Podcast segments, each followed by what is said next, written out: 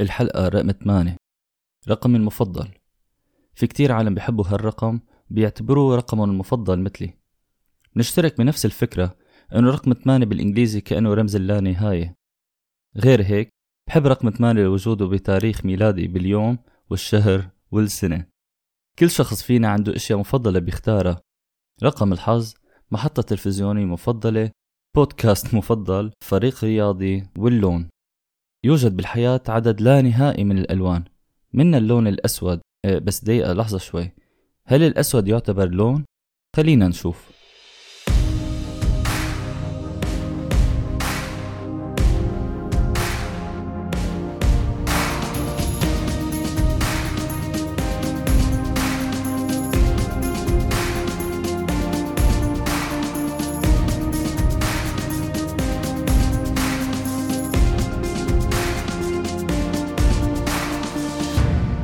مرحبا فيكم بالحلقة جديدة معي، أنا جورج ميسي. بدي أتشكر كل المستمعين والمتابعين لصفحات البودكاست يلي تفاعلوا بتعليقاتهم الإيجابية على الحلقات السابقة. إن شاء الله الحلقات الجاية فيها مواضيع حلوة تعجبكم، أيضا في نشاطات لتشاركوا فيها.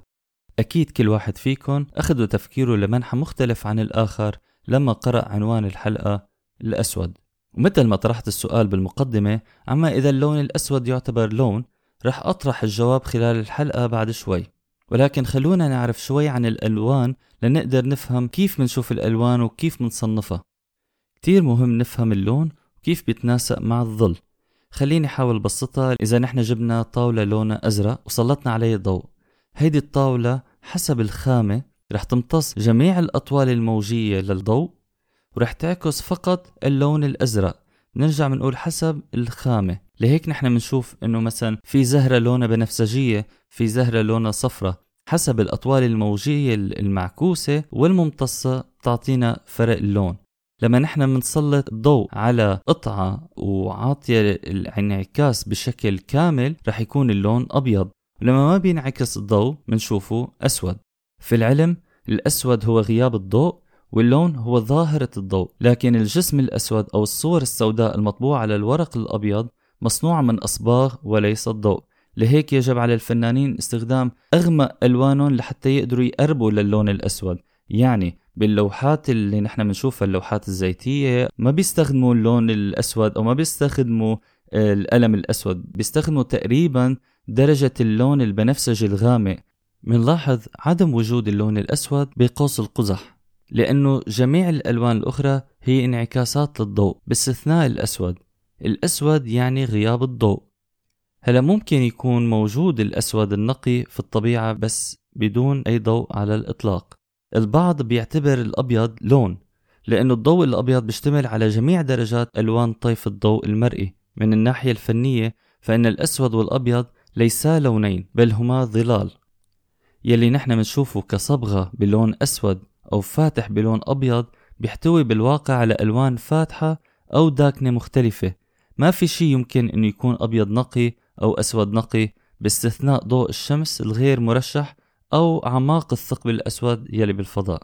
بيقول مصمم الجرافيك جيمي بيرسلر: ومع ذلك فهي تعمل مثل الألوان، يثيرون المشاعر، يمكن أن تكون الألوان المفضلة للأطفال. يشير هون للونين الأسود والأبيض.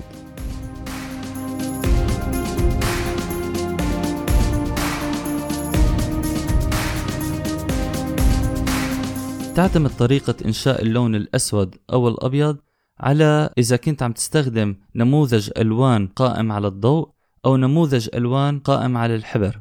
يعني رح حاول شوي بسطها، هي شوي تقنية ولكن حلوة إنه المستمعين يتعلموا هيدا الشي.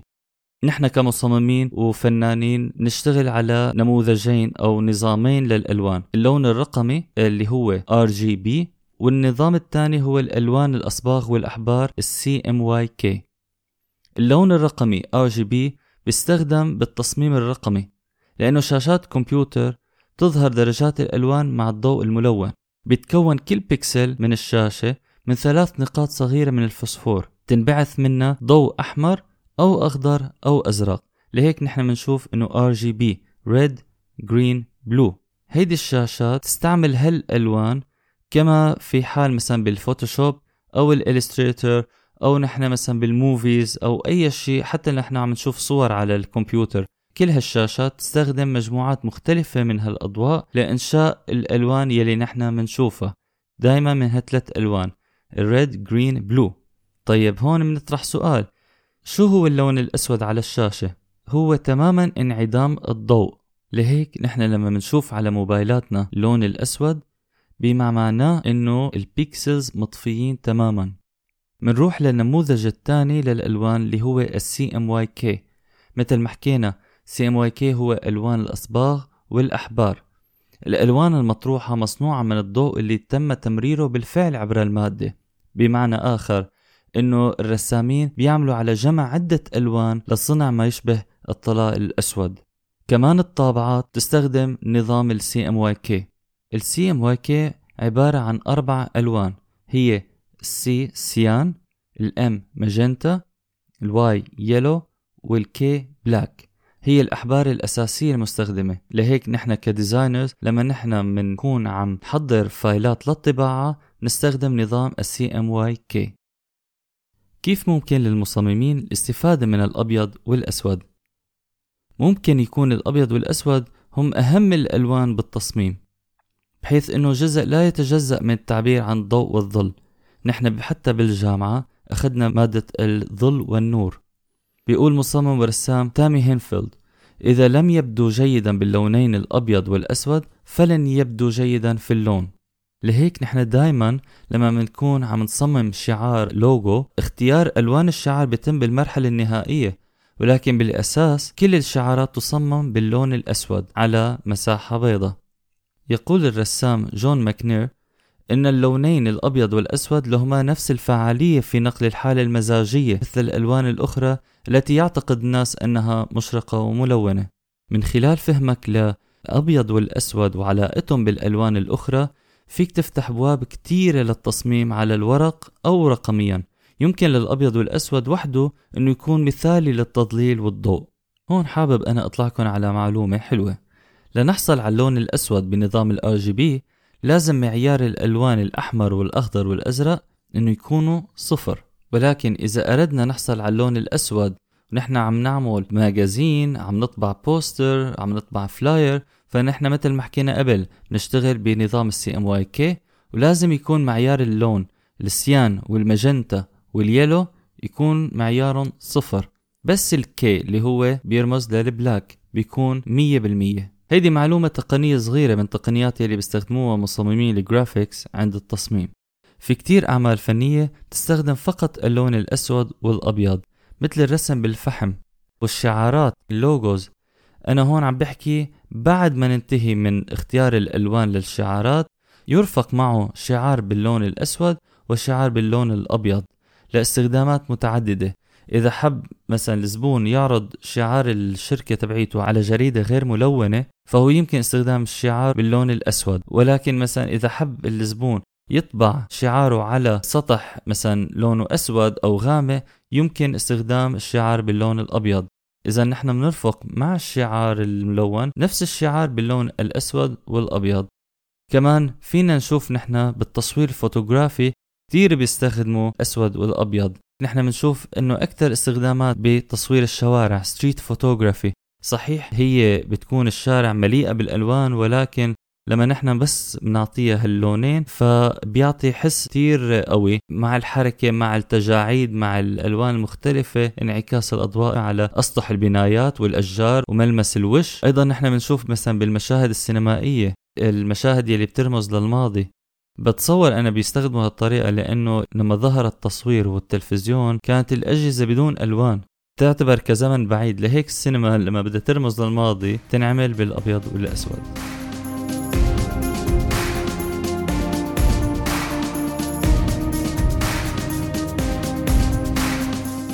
يلي عنده تصاميم أو أعمال فنية بالأسود والأبيض بتمنى يعرضها علي. عم شوف على الإنترنت وسائل التواصل الاجتماعي مواهب كتيرة من مختلف البلدان، عم يكون صعب إنه انشرها كلها. لهيك الكل مرحب بإنه يراسلني ونحكي سوا، يطلعني على فنه إن كان غناء أو رسم أو نحت شعر أو حتى رقص، ما عندي مشكلة. أنا ما رح أتردد بإني أدعم مواهبهم وأعرضها، حتى فينه ينضم إلي بحلقة من الحلقات. بحب أعلن أنه أطلقت صفحة ارتوهوليكس بودكاست على الفيسبوك لأوصل لأكبر عدد من الأصدقاء والعالم يلي ما بيستخدموا موقع الانستغرام، ليك بتمنى من الكل يروح على الصفحة ويعمل لايك. بحب أتشكر كل مستمعينا، ما تنسوا تعملوا سبسكرايب أو فولو أو لايك للبودكاست على البرامج اللي عم تسمعوا منها. في دايما بالتطبيق كبسة سبسكرايب أو فولو أو لايك، اكبسوا عليها لحتى يوصلكم الحلقات أول بأول. بنفس الوقت حطوا ريت وحطوا ريفيو إذا عندكم أي تعليق فيكم تكتبوه على التطبيق نفسه. ما تنسوا تعملوا فولو لصفحة البودكاست على الانستغرام. نلتقي بحلقة جديدة الأسبوع الجاي، رح تكون كتير حلوة. لكم تحياتي أنا جورج ميسي، وإلى اللقاء.